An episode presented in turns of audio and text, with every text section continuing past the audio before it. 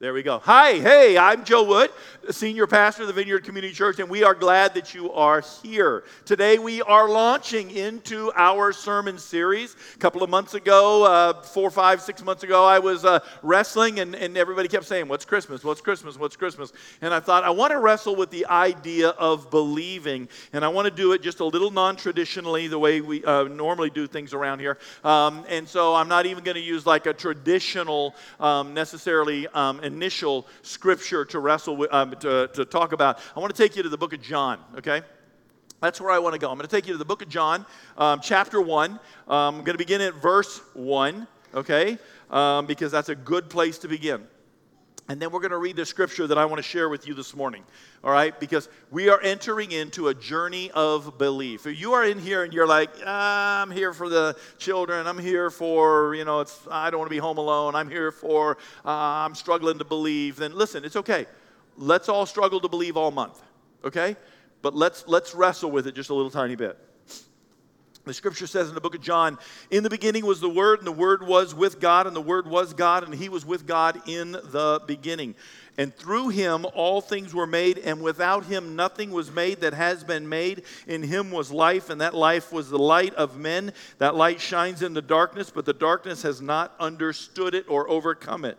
And then if I skip down to verse 10, it says, He was, speaking of Jesus, He was in the world, and though the world was made through Him, the world did not recognize Him. He came to that which was His own, but His own did not receive Him. Yet to all who received Him, to those who believed, and that's what we want to camp on this whole Christmas season. To those who believe, can you choose to believe the Christmas story and see it as more than just what the culture has turned it into? To those who believed in his name, he gave the right to become children of God, children born not of natural descent, nor of a human decision or a husband's will, but born of God.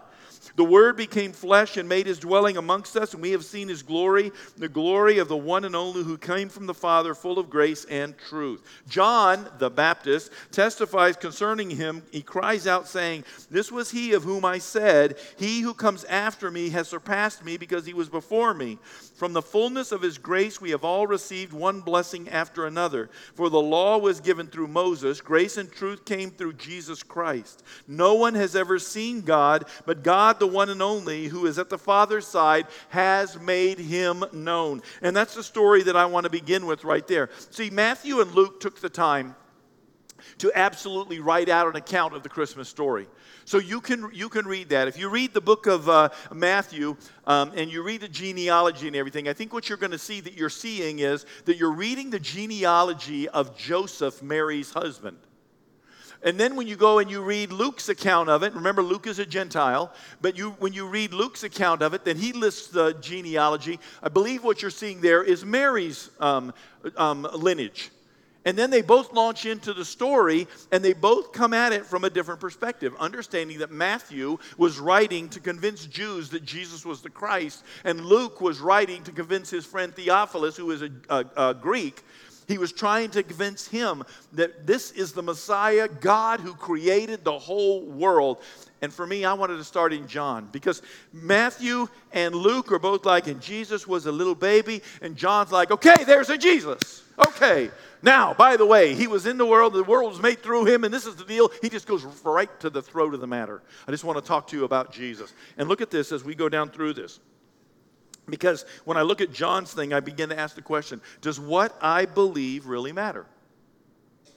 Does what I believe really matter? It really does. And if, and if, and if, if you're like, well, you know, we can, we can juggle it. I mean, just look at social media for the last couple of years, right? Does what, I mean, we're at the place right now where even the pictures that they're using to prove their points aren't even real. They're AI generated. And it's like, oh my word. Does what you believe really matter? I believe it does, absolutely. I believe it matters so much that what we believe as Christian people matters so much that it puts us in conflict with our culture concerning gender issues, morality of abortion, murder, lying, stealing, drunkenness, and more. And I'm not talking about the political side of things.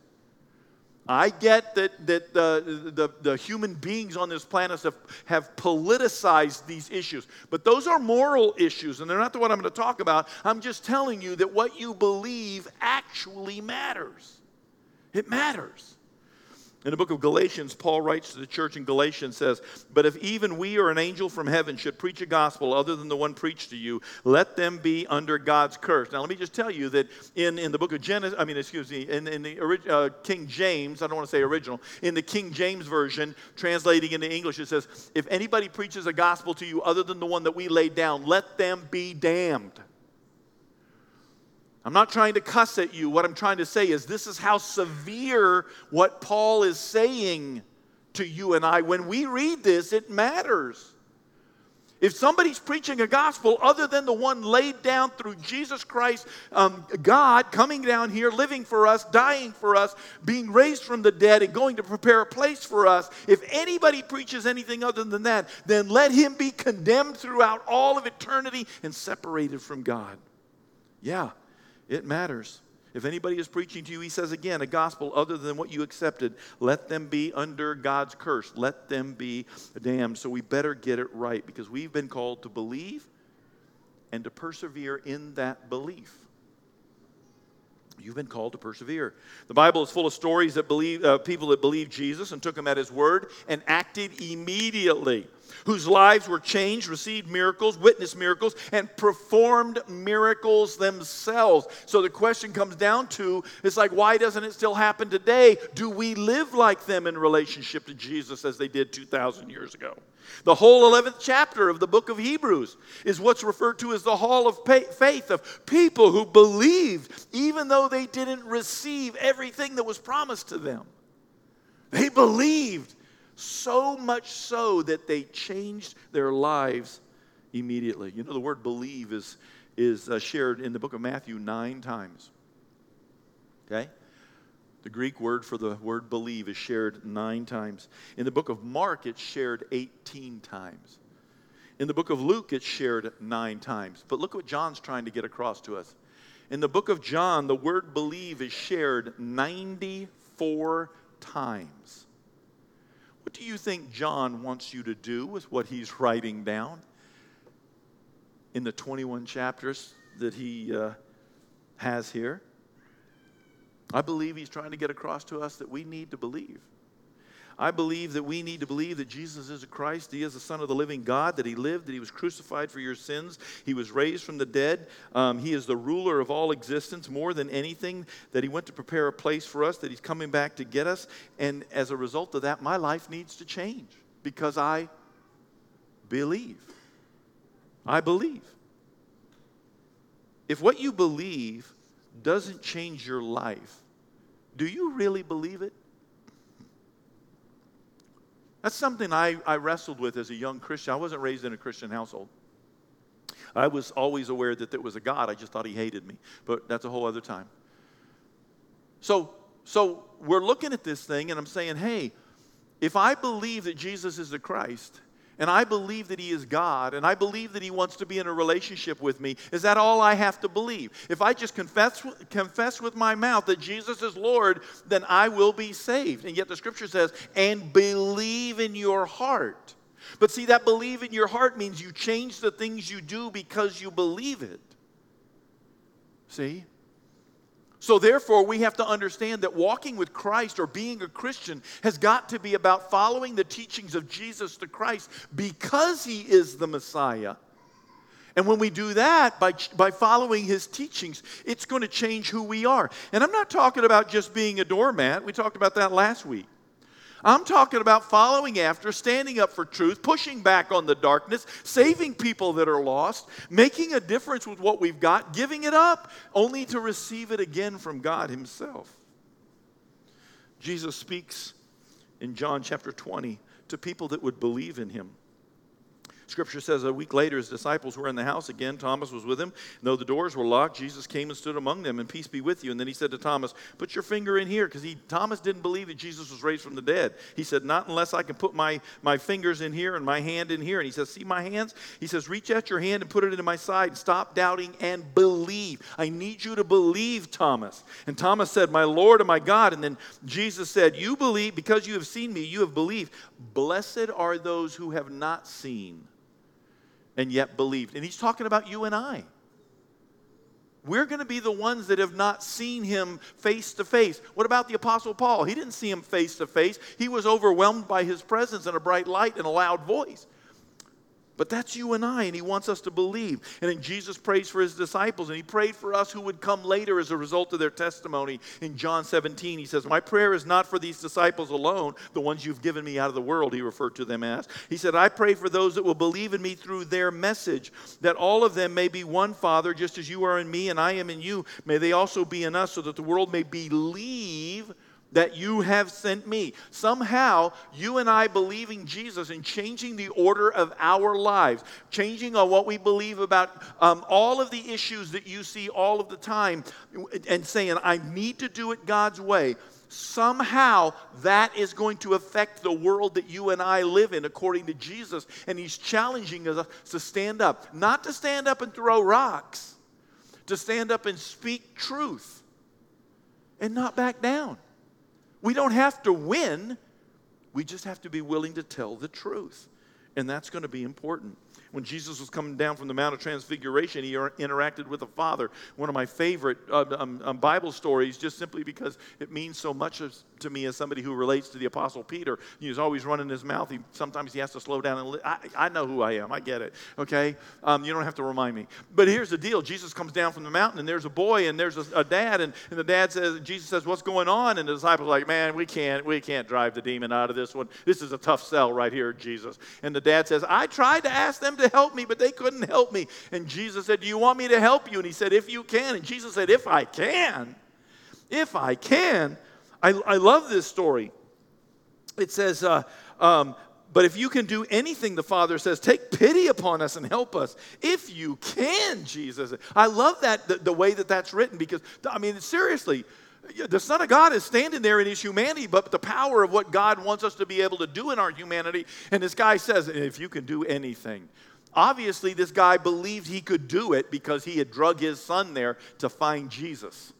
And he found the disciples who were so busy with the world that they didn't have time to be full of the Spirit, and as a result of that, couldn't get the job done.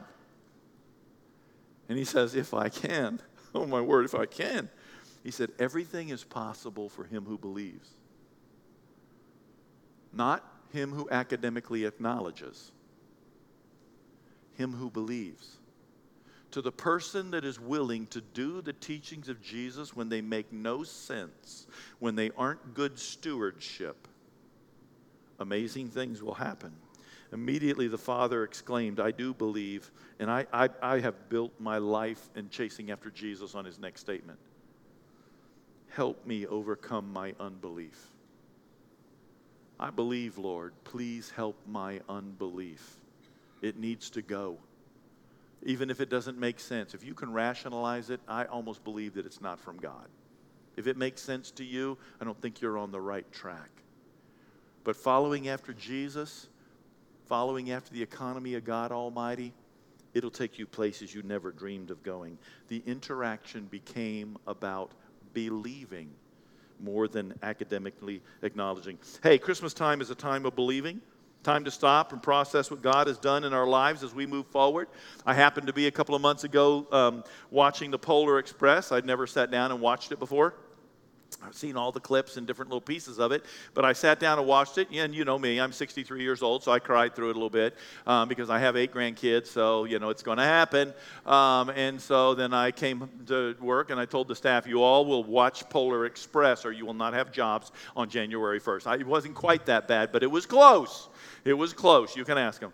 But I love it because the story is about believing.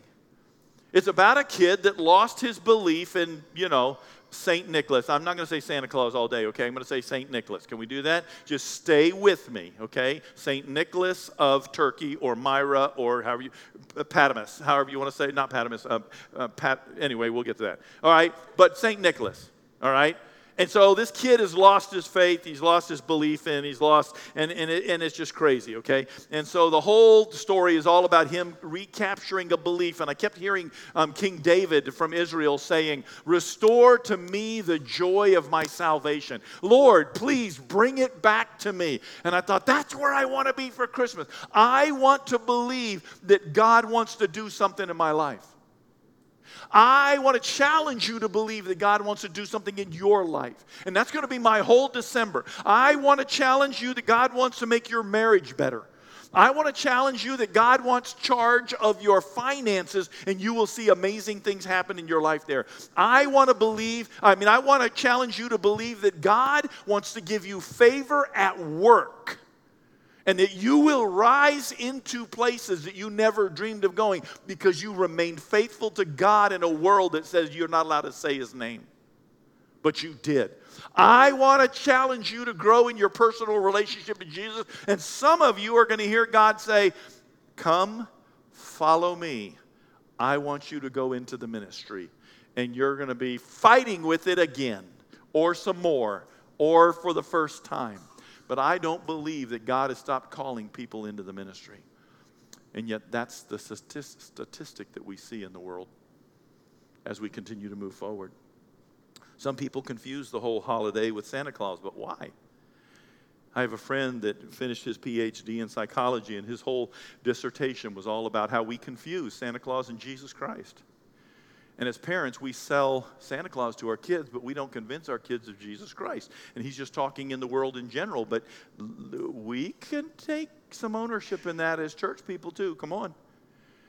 And he says we confuse our kids by lying to them, and then they grow up, and, and um, in the back of their heads, they think lying is okay in some circumstances, and then they just have to pick the circumstances it's okay to lie in. Ironic, isn't it? We'll, we'll get to that in just a little bit. The story behind Santa Claus go back to the third century, just big page that I writ, wrote, so that I'm going to read it to you. Okay, goes back to the third century during the time of Saint Nicholas. He was a monk and he was born around 280 A.D. Okay, the year 280 A.D. in Patara in modern Turkey. So Nicholas of Patara. Okay.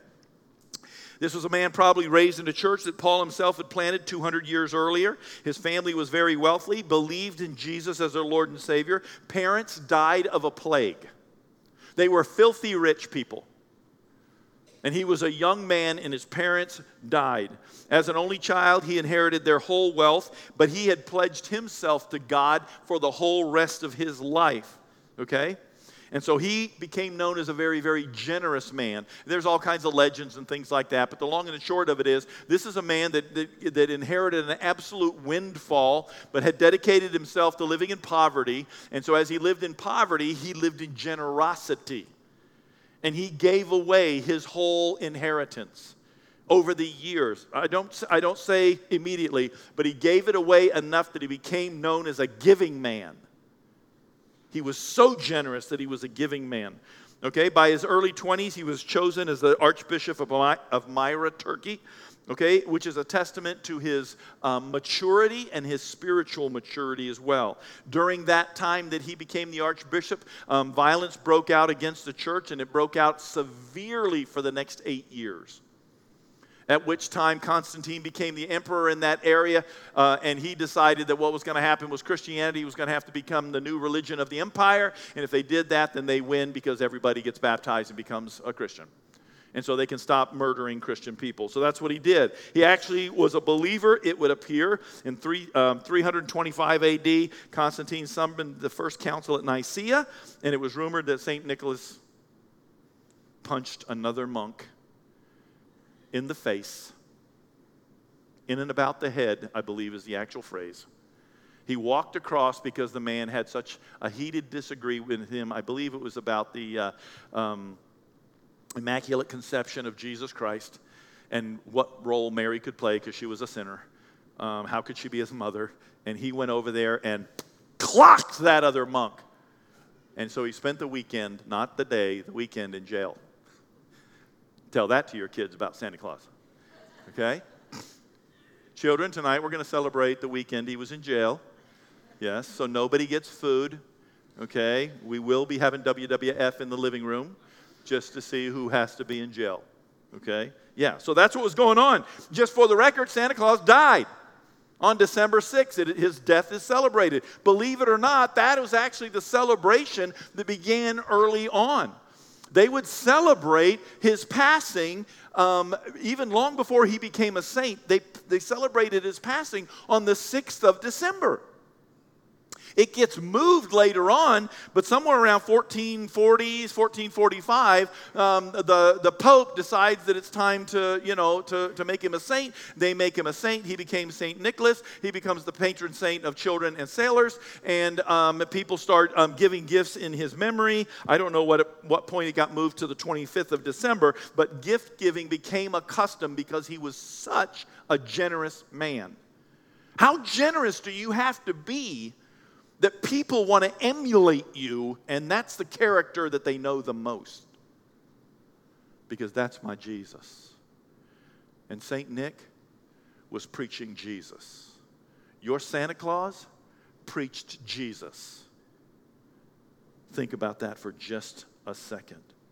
So he dies. Gift giving, uh, giving becomes a custom, gets passed down. Dutch people come to the United States. They bring Sinterklaas. They bring Santa Claus. They bring St. Nicholas. They bring him over here as part of their celebration on December, uh, December 6th. Um, they have great big time together, and pretty soon um, the commercialization of Christmas gift giving starts to take place. Believe it or not, um, the first time that a uh, um, uh, an advertisement ever went into the newspaper or, or a Christmas advertisement went up, it was um, um, 1820. That's the earliest record that they have of, okay? Um, these are very important facts to share with your children on Christmas morning while they're opening presents so you might want to take note, okay?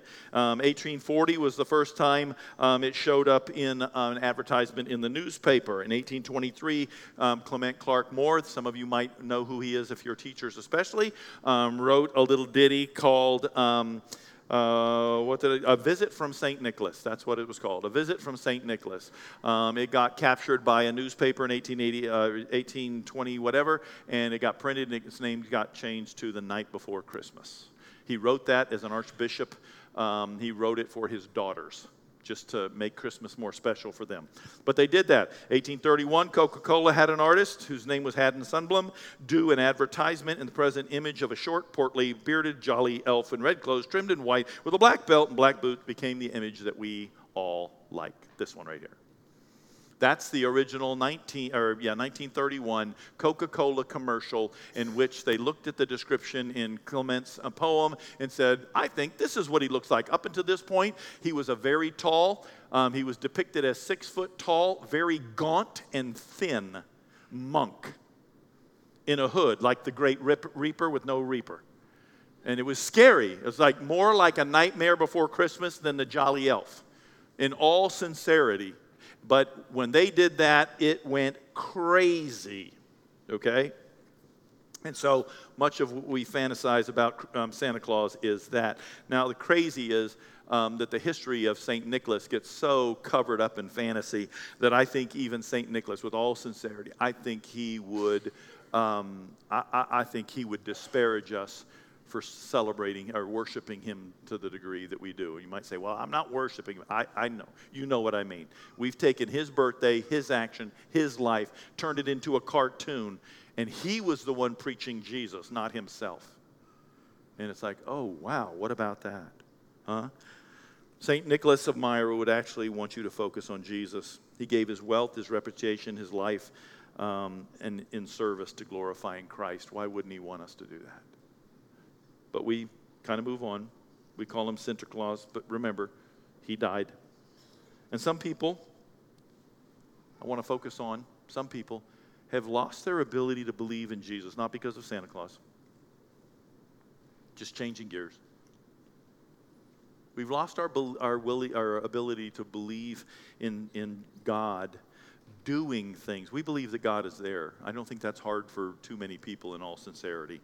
Um, if you're in here and you're like, nah, I don't believe in God, I'm a Big Bang Theory, where'd those particles come from?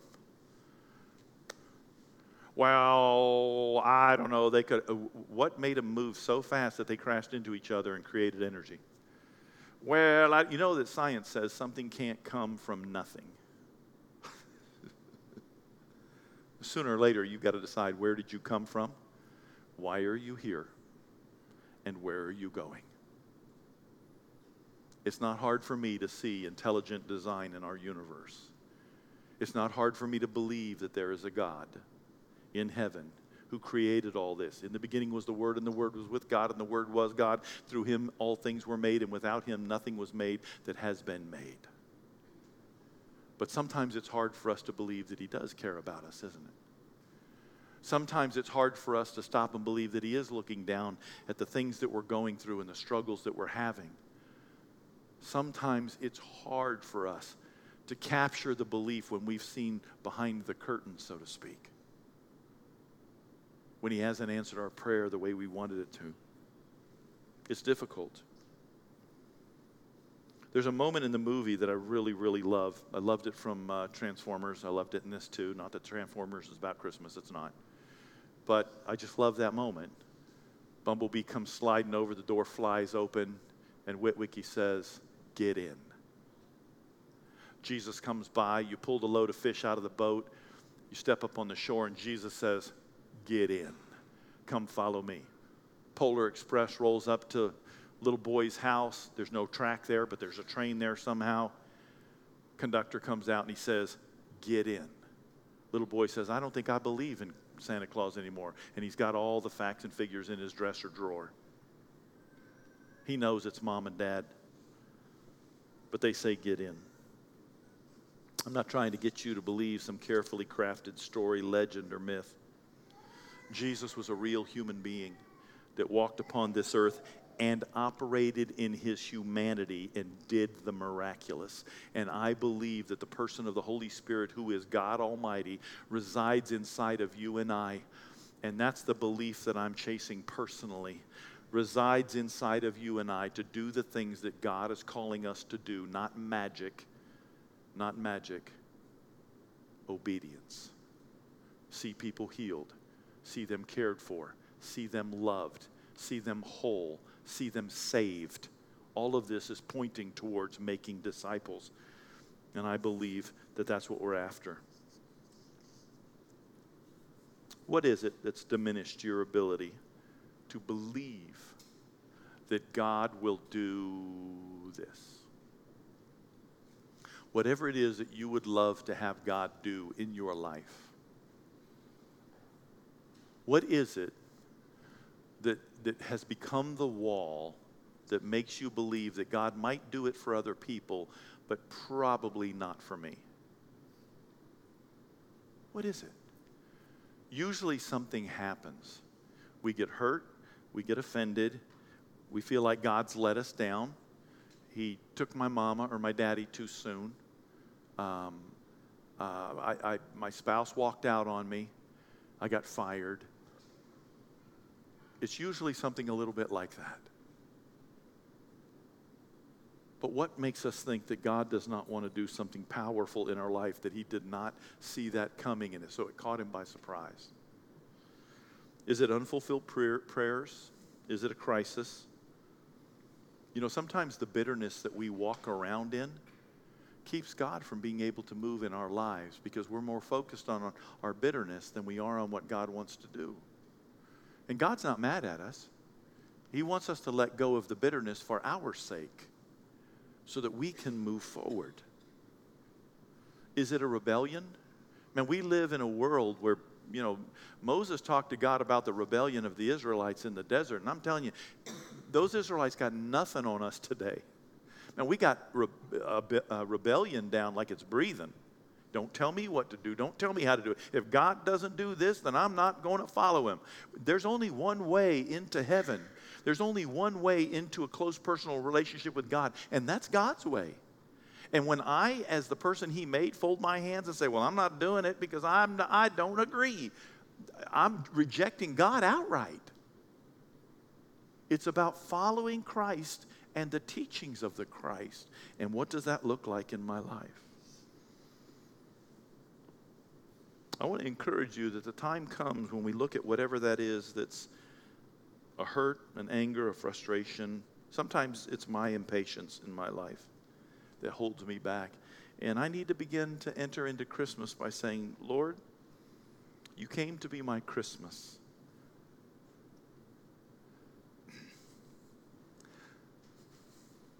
So for, for Christmas, I'm giving you this. I'm giving you my hurt. This person hurt me, Lord, and it hurts. God, I'm giving you this. I made a bad decision and you didn't save me, and it cost us all our finances. God, I did what I wanted, and somebody walked out on me, and now I'm mad. I don't want to be mad at you anymore, God. Wrap that up and put it under the tree for Jesus. It's not the present that I would want to open or for somebody to give to me. But I believe with all of my heart it's the present that God wants you to give to Him. Because the only present that God wants from you is the thing that's keeping you away from Him. He loves you. He's not mad at you. He's not disgusted with you. He is not done with you. And I would encourage you that you, at some point, are able to stop and say, This has diminished my ability to believe that God wants to do anything in my life. I want that back. And to take that step. Second thing is, what will you do to bring Jesus into Christmas this year? Listen, I love you, parents and you can play the Santa Claus card all day long. And I hope none of your kids that are in here are the ones hearing me say he died. Okay? Because I was thinking about the artwork for this sermon series could be 1969, God is Dead on the Time magazine, only instead Santa is dead. And then I thought, no, their kids will be sitting in there and they'll see this and then they'll yell at me because I said that. Well, he died on December 6th. That being said, what are you going to do to bring Christmas into your children's lives. The story of the Polar Express, Express is a part of the, the boy's journey, has to do with searching out to find that thing he wants to believe. All said and done, it's still not the truth. It's, it's a little ironic to me that we're trying to sell Santa Claus in a movie about kids that understand there is no Santa Claus, trying to double down on the fact that there is a Santa Claus, all the while that there is no Santa Claus. It's a cute story, and yes, I cried but it's still foolishness compared to the truth, and, and Christmas is Jesus. So, what'll be our journey? Will you, will you join your children together with you as you give into somebody else's life that can never give back to you?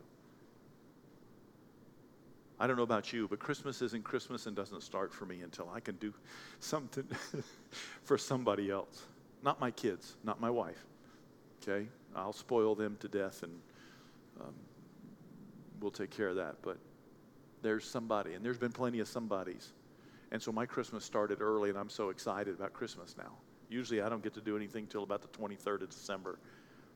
This year I got to start early. But what are you going to do to enter into somebody's life and bring Christmas for somebody else? What are you going to do to share your testimony with your children of why you follow Jesus or why you believe this? All of it. The good the bad, and the ugly. Joe Wood was not a perfect little kid. I'm not hiding that and I'm not proud of it, but it's what God saved me from. I want to encourage you to make it your journey to understand how you fit in in the midst of sharing that story to God's eternity. You might be going through a tough time right now, but I promise you this the more bitter you get, the more sick you're going to get physically. Physically. It is. God saw this coming. It's not fair, but He's still with you. Now, how do you move forward in the midst of this? How do we let God be God and trust Him? Look around you right now in this church. More than a manger is an incredible opportunity, not for you to give money, but for you to be a part of the going teams that build beds for people. The coffee house is a great opportunity for you to stop and say, I need to bring a friend or a stranger to hang out. When was the last time you felt an unction from God to go pray for somebody across the room that you just thought looked a little sad and you just needed to walk up there and say, I just feel compelled to do this. I'm not weird, but please let me pray so I can let it go? When was the last time you slipped a little cash to somebody at Walmart, a gas station, or Meijers? Because they looked like they could use a little leg up without a lecture. When was the last time?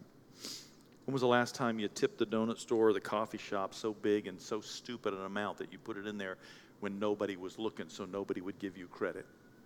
but it would change the servers' lives. We all hear the cliche about how horrible Christian people are on Sundays going to restaurants and we're not going to tip, and so it's the owner's job and all that. Please just let that go. And I don't believe that at all.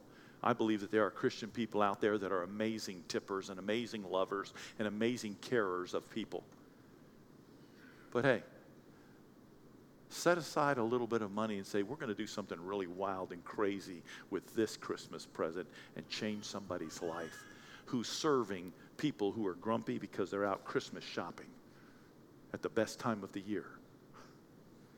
Think about it.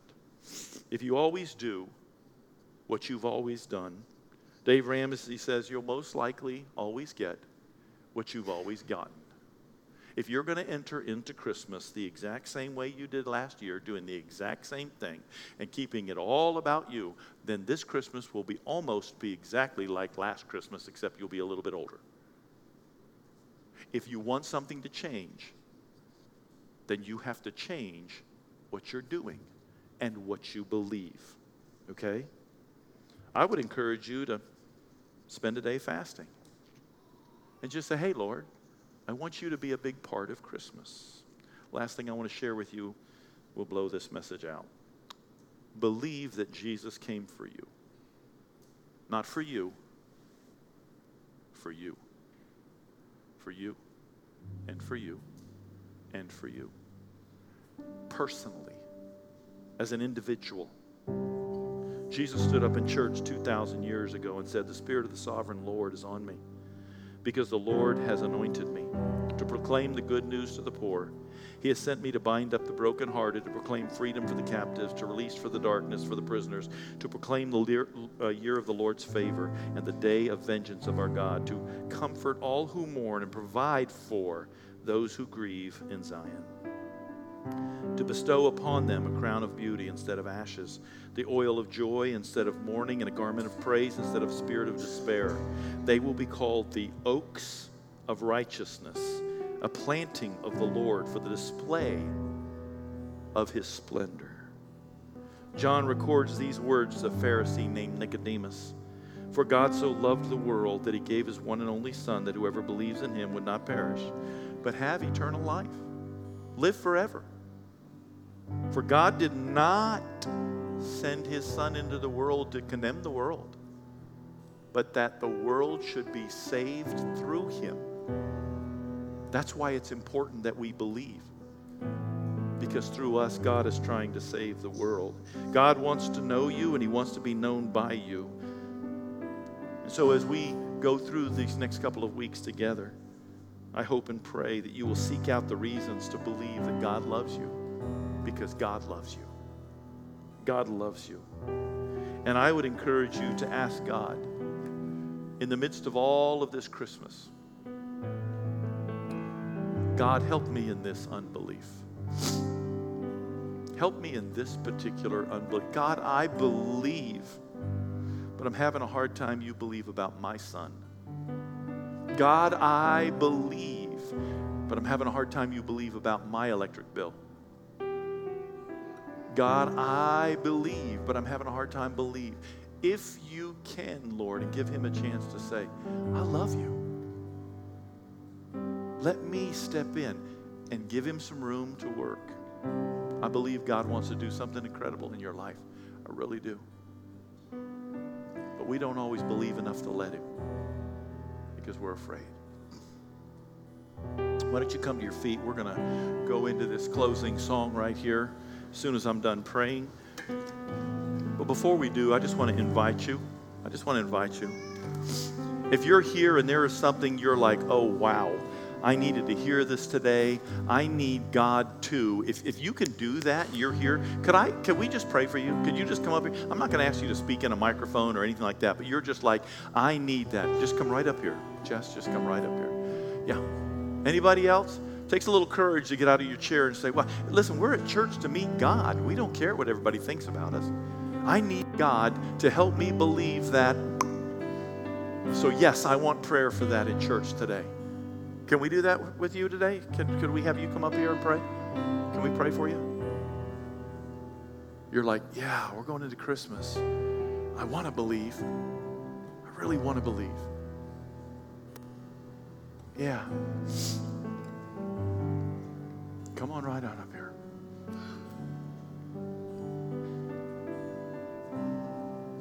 I want to believe. But it's hard sometimes because I've been waiting so long, God. Anybody else? Just remember, you and God, it's as close as you recognizing that you're a sinner separated from God and I need God to change my life. But I receive what Jesus did. Thank you very much. And then let somebody know that you told God that. Okay, I need the prayer people that are on to come up here today. David, uh, Penny, would you guys come up here? Would you guys just step up this way for me, if you will? It's okay. You can cry as loud as you want to in this building. Okay? There you go.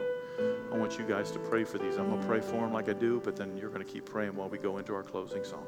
Father, as we come before you, if we're honest, we recognize that there's some times that we believe, but we just don't believe for ourselves. And so as we come, God, we just ask and pray that your anointing would fall right here. Holy Spirit, we beg of you to come. We ask our, your forgiveness for times we've quenched you or offended you. We don't want to do that, but uh, man, if you don't straighten us out, we're going to keep. So we just say, Come, Holy Spirit. Be here in this place right now.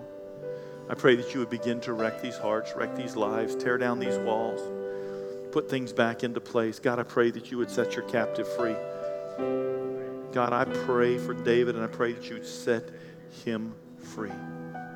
I pray miraculously that you will step in and intervene, and I pray for compassion and mercy and grace, God. Not a one of us wants justice. But I thank you for repentance and forgiveness from kingdom of heaven. And so we just ask and pray that you would be here in a very significant, powerful way in Jesus' name.